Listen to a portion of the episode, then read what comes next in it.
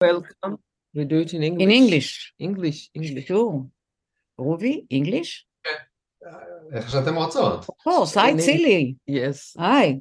Welcome, I, welcome Welcome everybody. Hi, Professor רובי דר. Mm-hmm. Professor at Tel Aviv University. He was the chair of the um, clinical... Uh, I was the head of the clinical track, track. at the time. Tel Aviv Psychology department. Right. Uh, I must say that um, that he is a very good psychologist. And later we have a punchline, but we'll we'll leave it. Um, Okay. The punchline, two punchlines, and we'll leave it. So- Give us one. What? Give us one. No. So um, the reason why I'm eager to talk to you and Tzili too, um, because I wonder what will happen to our society, which we love, devoted, feel very part, doesn't matter, you know, um, who is leading us. We care, I mean, we can be angry, but we love the country very much. What will happen to us with all the OCD, all the paranoia, all the phobia, all the oh post-traumatic Trauma. uh, Post-trauma. post-trauma from before coming back now, and the new ones, um, etc., etc., and the panic attack. Mhm. I mean, I Yeah. don't know how well, but I leave you uh, how you want to start, but we worry.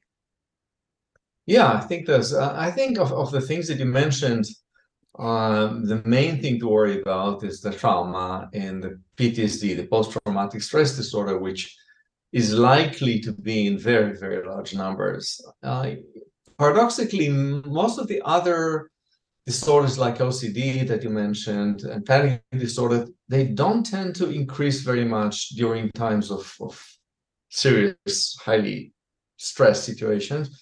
They, they are sort of i mean people with ocd for example they tend to be very idiosyncratic you know they have these ideas uh, that uh, have to be to do with maybe uh, worry about not being clean enough or touching something that's contaminated or checking things over and over again and those don't tend to increase too much in times of war uh, actually i had one patient who found himself in the war uh, and he's going to the war zone and he's actually much happier than he was when he was at home in tel aviv because he's found friends and in his uh, he has a nice community there, so to speak, and it feels Yeah, like a don't recommend it. Uh, depends, you know. I'm not sure. I think it's it's a, it's it was actually interesting to me to find that he found that it's it's a good experience for him, uh, and I don't think it increases his OCD. But in terms of trauma, we're certainly in a situation that um, that will surely increase the number of people suffering from trauma now, of course, but also uh, many of them will suffer uh, from chronic, uh, chronic you know, the chronic uh, stress disorder. Uh, we're doing as much as we can now in, in, in, in many areas to try to prevent that or to minimize the number of people that we think or we worry that will develop the chronic uh, condition called PTSD. So I think I told you I spent uh, two weeks at the hotel in the Dead Sea in Yam HaMelech with uh, refugees from one of the kibbutzim, uh, the largest kibbutz actually that was attacked during uh, October 7th, and that's the kibbutz Be'eri.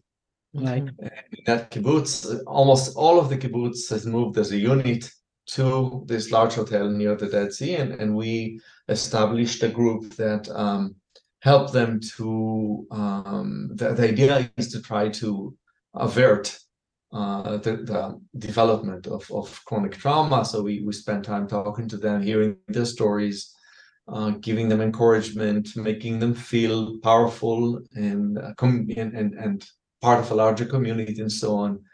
Uh, and those efforts, I think, are now going on all over the country uh, with the idea that that's the most important thing to do now for people who are in uh, in the mental health helping professions. Ruvi, I want to ask you something between uh, personal trauma and all the rest, and the nation trauma and the Mhm. national post trauma. How do you define between the two, and how do you address it? That's a good, very good question. So I think, you know, when you talk about the psychiatric or psychological definition of PTSD or, or trauma reaction, uh, then you talk about really personal trauma usually that that you felt that your own life was at risk or someone else close to you? Was at risk? And there's a real uh, a real trauma uh, in in the very concrete personal sense.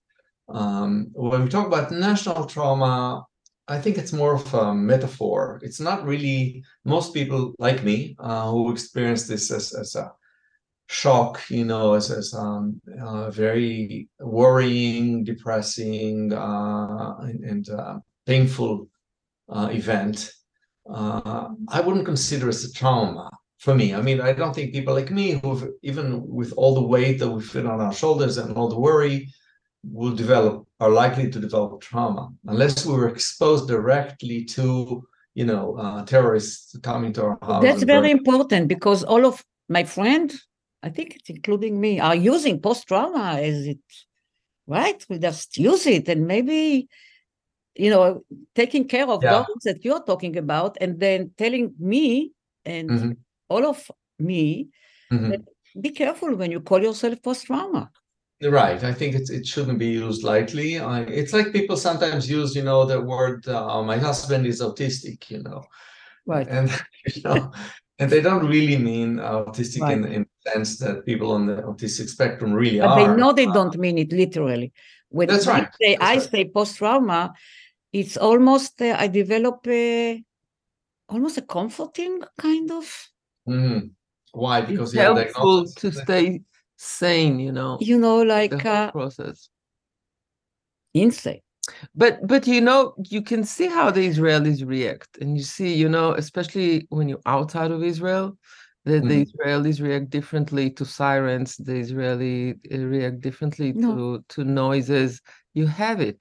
The thing is that, For a short um, time, usually, yeah, that's true. Yeah. but also you don't think it uh, it influence uh, decisions.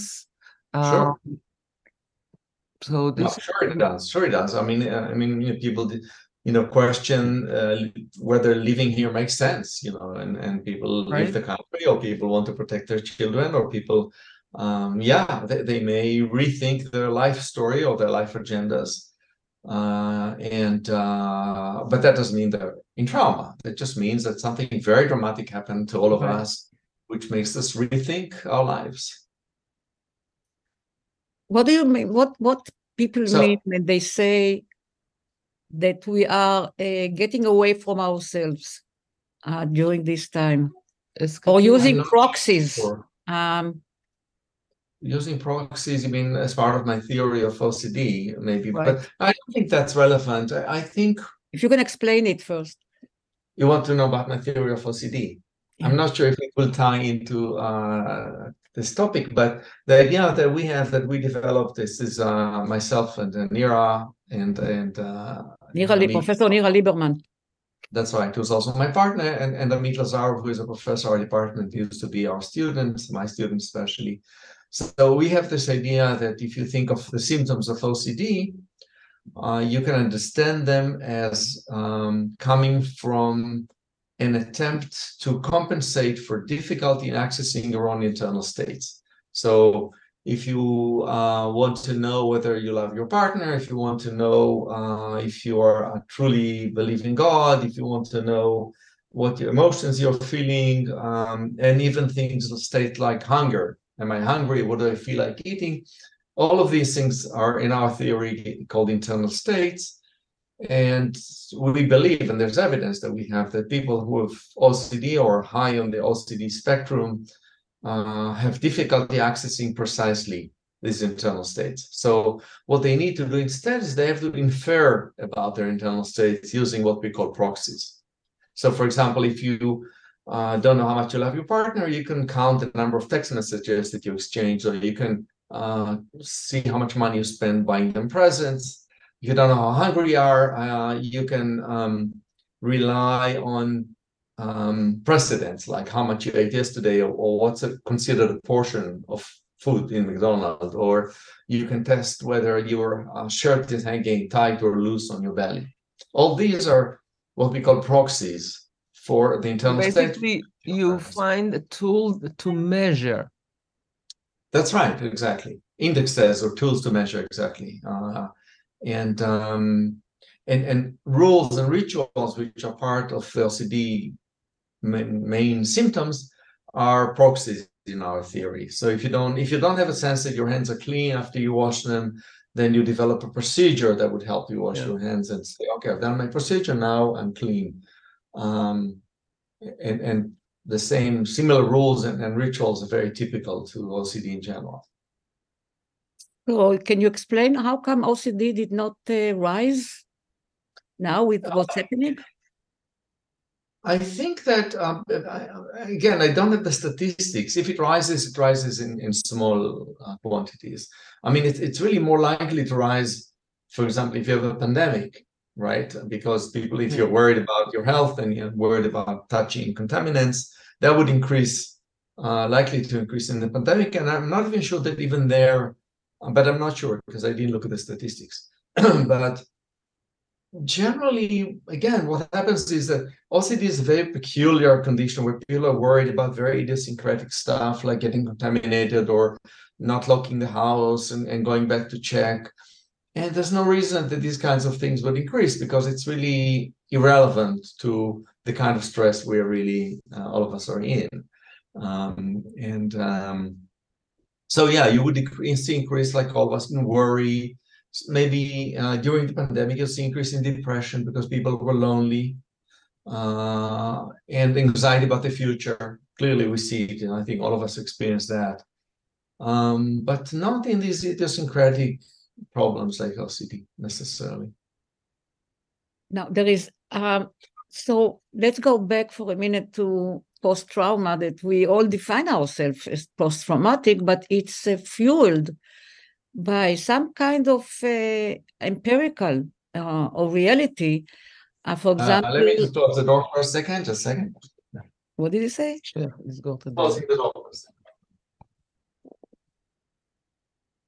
S- yeah uh, sorry No, no, no. What I mean that um, the fear for the future is quite real. Mhm. It's think it not, uh, you know, to, to fear from all those missiles, you know, that Um, Syria has and Iran talking about it. And Yeah, yeah. I think there's a decrease in the sense of security that we all have. Uh, and, and this sense of uncertainty about the future is, I think, very common now to all of us. so you say it's clearly uh, affecting our decision making. Uh, It, it, it certainly brings questions. I mean, I, I think if people like um, many people around me thought, didn't think um, seriously about where they're going to live in the rest of their lives, they may be now thinking that. Uh, wow. right? They maybe this, this raises questions now about, especially if they have kids and they worry about the kids and do they But also their- it became it became legitimate. No? Uh, I think it's The for a legitimacy long time is uh, all Oh, the really? time. The I legitimacy. think, uh, you know, when we were kids, you're right. When we were kids, you know, we had these derogatory terms, right, to talk about the Israelis who leave the country, Yordim, and so on, and, and Rabin, famous uh, words Yeah. calling them the Folet Shel Nemoshot. You Um, but uh, I Hold on, think, hold on, hold on. Tzipi still think it. Can you okay. explain a little bit more? Why do you feel guilty?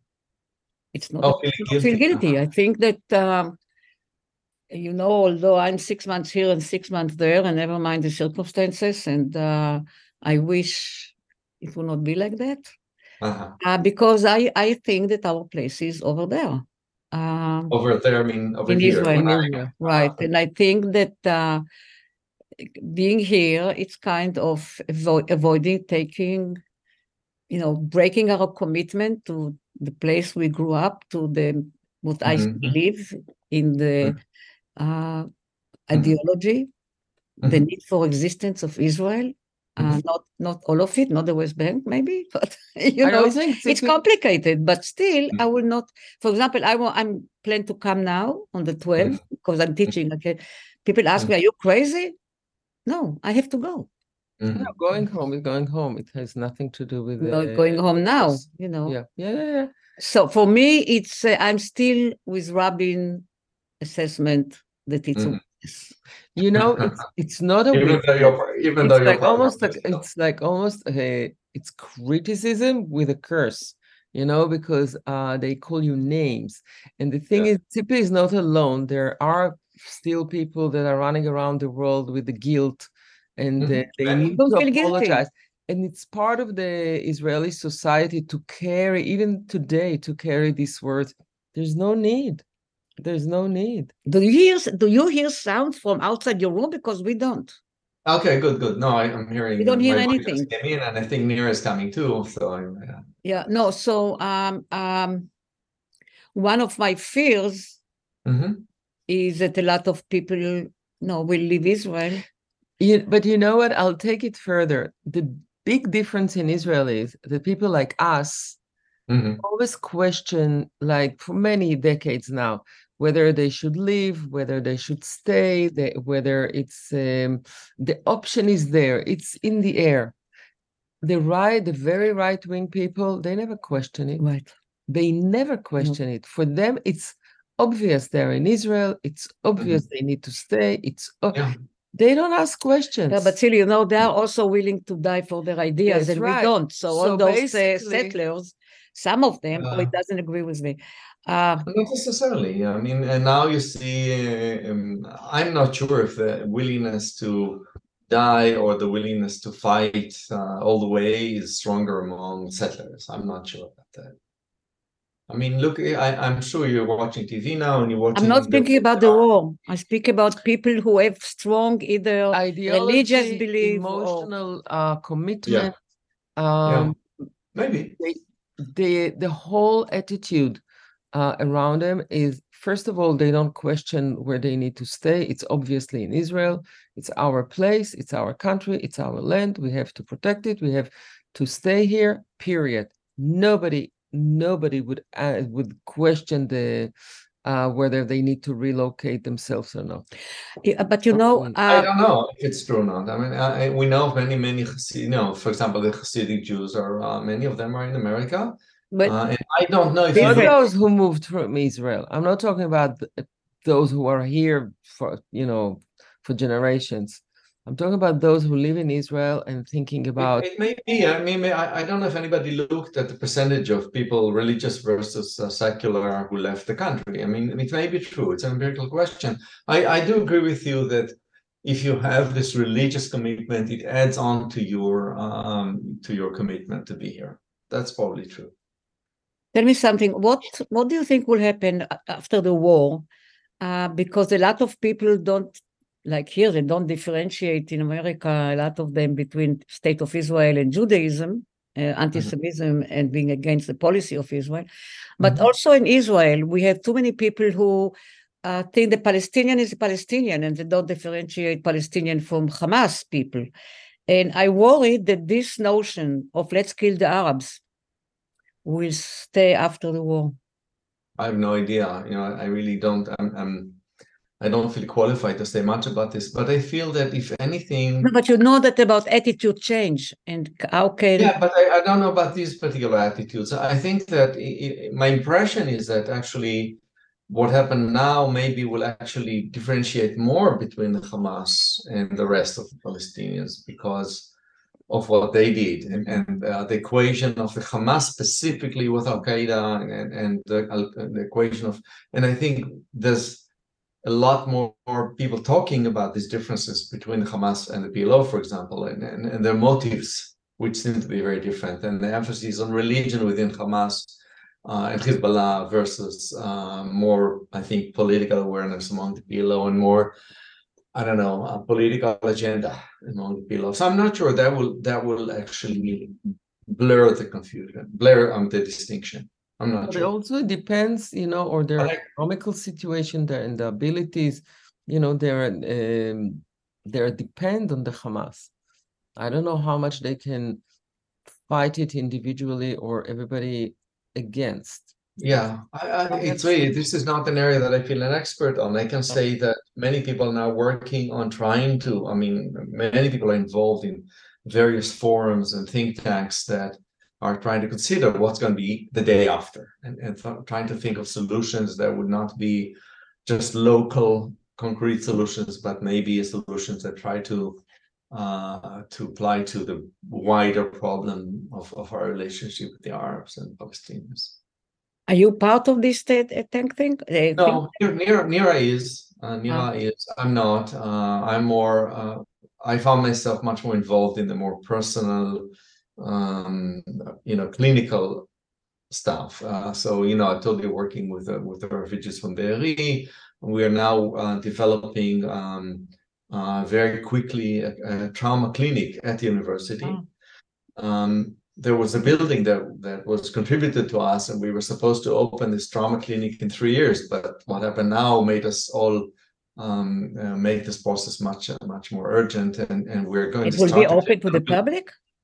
It will be open for everyone who has a trauma. Yeah, public, oh. of course, not, just soldiers or people with war it's wonderful that your university is doing it.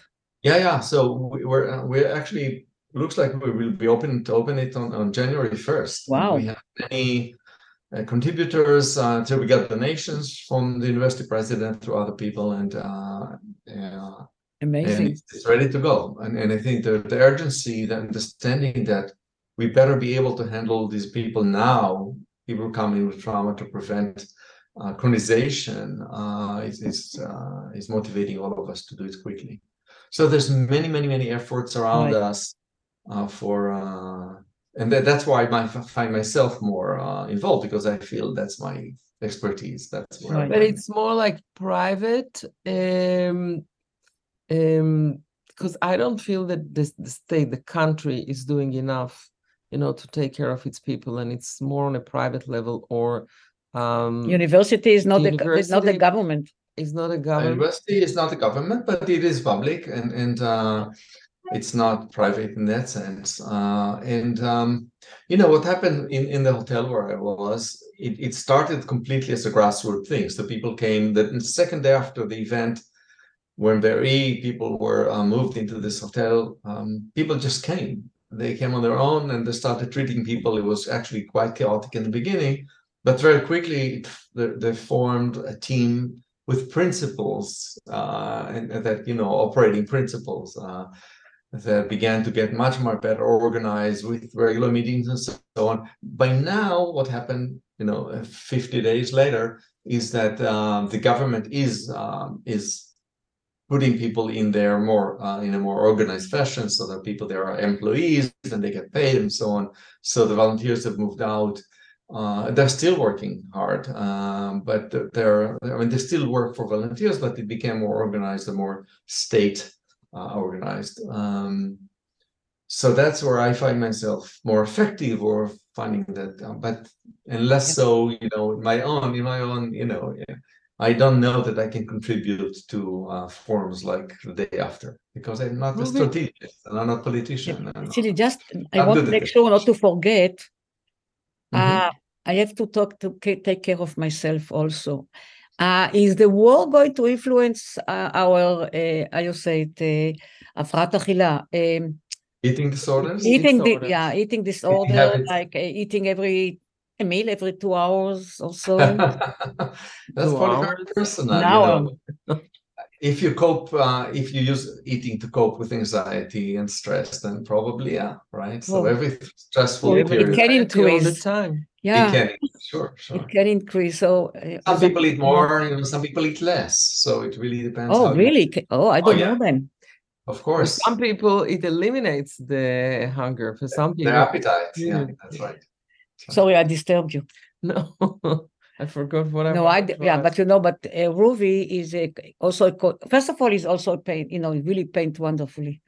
Thank you. I Must admit, and he dev- he's very devoted to painting, right? It's I like do it feel, serious him. Yeah. He's yeah. serious, but he's. But now I remember what I wanted to ask. Oh, okay. Ruvi, this is a very general uh, question, and it's not only for Israel. What mm-hmm. is it that um, um, leaders or governments or politicians, you name it, sent everybody to war much easier than welcoming them back and making sure and taking care to treat them as much as they need when they after they get they get uh, they back, back. from the service. Um I don't know. You're saying it as, as, a fact, and I'm not sure it's a fact. But, but no, uh, it was not. It was not known the whole treatment. of That's a different traumatic. question. It's So- something. So, th- yeah. that's true. That's true. So the whole idea of of uh, the whole concept of trauma, or uh, specifically combat trauma, has changed a lot since the Second World War. I see. I think the first book on trauma, war related, and how to treat it, was following the Second World War, if I'm not mistaken. There's a man. There's a book called Men Under Stress that talks about all these cases that were treated then by psychiatrists who people who suffered trauma from the war. Before that, it was uh, basically unknown, or people use this derogatory uh, term like uh, battle shock or shell shock.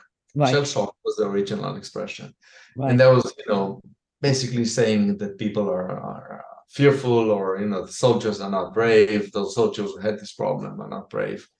Um, and it was derogatory. Nobody treated them. Uh, they were seen as, as um, I don't know, Weak. weak i guess you're right exactly weak.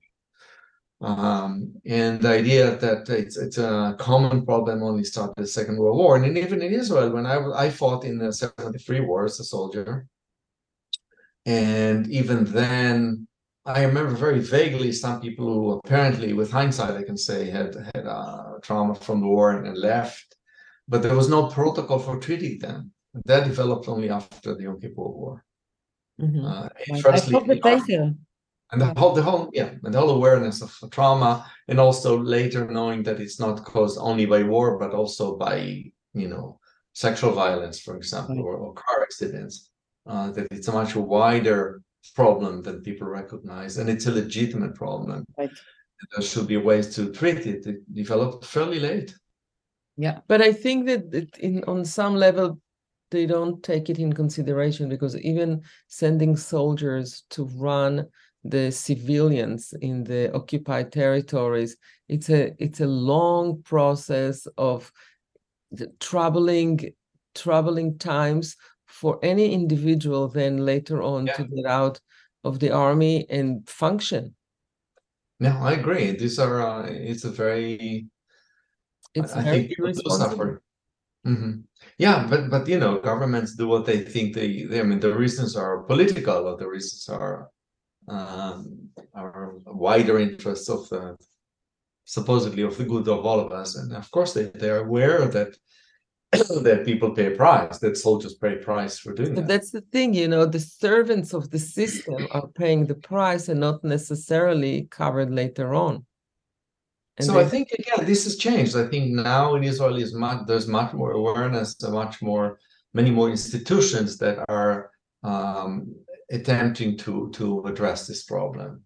especially after what is what you know the the the guy who burned himself because he couldn't Mhm. get an answer yeah, for but this his was uh, very late. yeah that was two Very. three years ago maybe but you know i Mhm. would like to make sure that we also mentioned that you know that uh, professor dar is also kind of um uh the, there is uh, provocateur In what sense? kind provocateur can you talk a little bit about uh, your ideas about smoking which is Ah, not okay. really orthodox It's not unorthodox. it, orthodox and you look uh, such an um, you know nice guy. nice guy kind of mainstream Uh-huh. Um, trusted so you know, I didn't do this alone. I was I did it with Hanan Frenk, my yeah friend. good friend very Professor well. By the way, Hanan has, has suffered from PTSD all his life. I know. Uh, we know he lost two of his legs and he's not even his leg off right uh, going over landmine in in the early 70s uh no yeah i think no Yeah. i think even late 60s probably 69 or 70 uh and and he is a much more a natural provocateur than i am right? Ah, but the idea that we get together we develop together is that uh, if you look at the literature that supports the um, thesis that nicotine is addictive and that people smoke because of the nicotine, that when you look at the literature closely, you find that it has very um, flimsy base, bias, uh, basis, sorry. Uh, and and the, there's really very little evidence, and there's a lot of contra evidence to the idea that people smoke because of the nicotine in the cigarettes. So we did a lot of reviews on that together, and, and then I did several empirical studies, including studies of religious Jews, um, and showing that um, craving to smoke, for example, is dissociated from the level of nicotine in your system. Hmm. So if if you so for example, we looked at um, we had two studies. One of them I, I did looking at, at religious Orthodox people who don't smoke on the Sabbath. Right. And and they smoke a lot. Many of them smoke a lot during the week.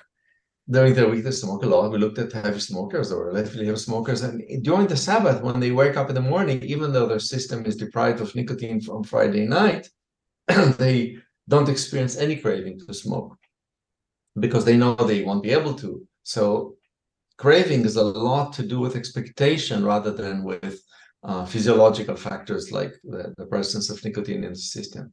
Uh, we had a similar study I'll try to make it simple. So we looked at um, at uh, flight attendants who smoke, but during the flight, of course, they don't smoke. And then we asked them to report their craving to smoke every hour or so during the flight. And we had long flights. We looked at long flights like to, to New York or LA, uh, 10, 12, 13 hours, uh, 15 hours, and then short flights within Europe. So three hours or four hours.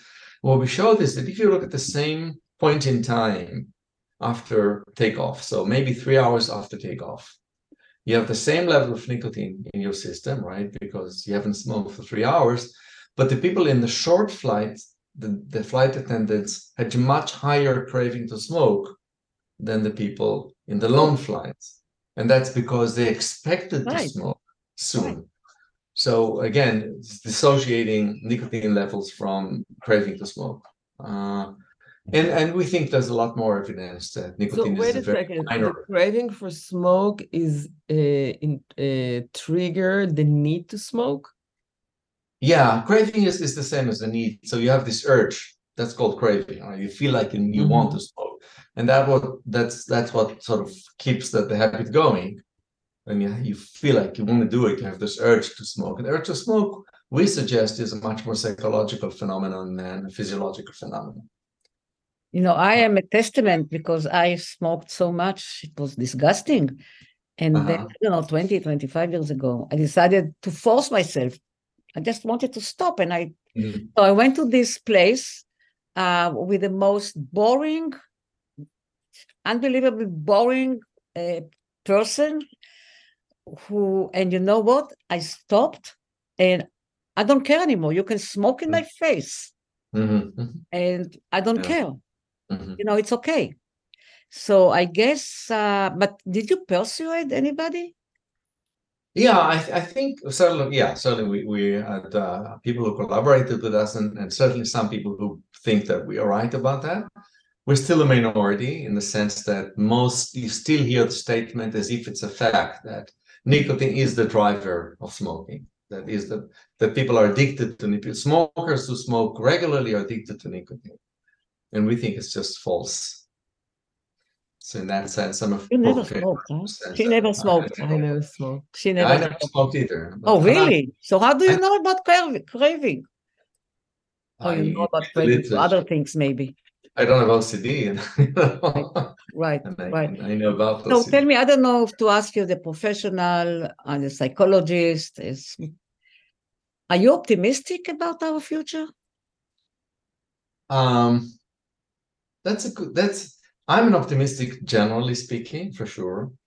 Uh, do I feel optimistic right now? I can't tell you that I feel optimistic um, there's just i think what i became aware of is how flimsy our existence here seems to be uh, after this event um, and um, so I, I, can't say i'm optimistic right now concretely about our uh, our chances of of overcoming all these enemies around us and, and, and living in a having a reasonable living situation you know livable and, and, and durable I think we need a little bit more than just miracle.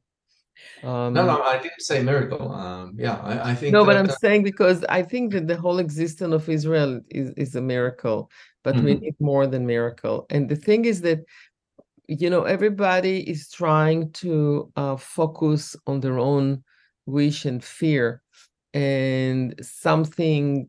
Some of us think that this is we got to a low, such a low point that we have to kick back and go up and some things it will fade and it they don't know what will happen and something that there's no future for us and um, and we need some time and we need some time and to calm down and it's hard in this condition Yeah, but but the question is, you know, the big question if people can change. Or eh, because What- are what do are we going to What come back and where we were before, a day before? I don't think so. when we- I, I, in that sense, I, I don't think that people things will stay as they were. Uh, I really Okay. don't think so. Um, And there are forces, like, for example, in the government, if you what? if we touch a little bit politics, there are forces in the government uh, they are keep now as we speak doing the change they want. You know, like the Yeah, yeah, to some extent, I think it's true, but I don't think this government will survive the war. I don't think so. I think they will go away. I think uh, i don't see them going away so fast they need to disappear uh, and i don't see them disappearing so fast What do you and mean it's very disappear? annoying they will not fade into nothingness, right? But they may not be part of the government. Uh, I would hope so, at least. And I, I think there's so much anger and there's so much resentment and there's so, um, and and and I think if you're here, especially, you feel the, the strength of the people. Uh, which I found incredible. I mean, spending time with the people in in the, the kibbutz, from the kibbutz, looking at what the army is doing now, and, and hearing them being interviewed, and so on. I am very impressed with uh, how this.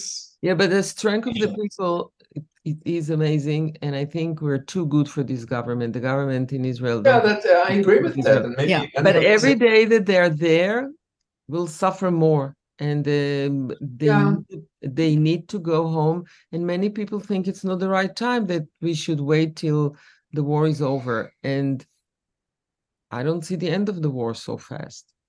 No, I don't either. But I think still the critical question is whatever, whenever the war ends and whenever there'll be an opportunity to to get rid of the government, what kind of government will we have? And, and I personally don't imagine, and I hope I'm right, people like Ben Gvir and Smotrich and so on in the next government. Uh, Bibi, uh, I don't probably want not. Netanyahu in the next government. I don't want No, probably anybody. not. I think it is going to be a right-wing government because the left is completely gone. Yeah. And it will not come back for a while, and maybe for good reasons after what happened now.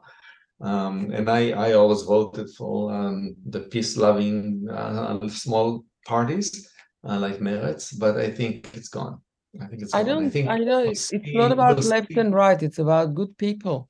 Exactly. So I think we'll see good people, but with nationalistic, mili- fairly militaristic views, like all these uh, generals that we now see. Uh, honest people who might find themselves uh, forced into politics and and will do the right thing. I hope. I- I Listen, hope so. this is a great that's my- note. This is a great note Ruvi, thank you. to thank him. And Mm. we, we, we will, I will redefine, if- if I may, the notion of post-trauma that we all Uh-huh. say about ourselves because we have maybe to be more careful. Yeah. saying, oh, we are all post-trauma. It's still Yeah. way good, but When you meet people who are really post-traumatic, it's easy to see that you're not one of them. It's Yeah. also an excuse. You know. that's right. Okay, Ruvi, what can I Thank you, tell you? Thank you and keep, uh, yeah, and I will see you soon. Right. Okay. Good. And see you everybody next Yeah, week. Thank you, Next Bye. Thank you, thank you. Bye.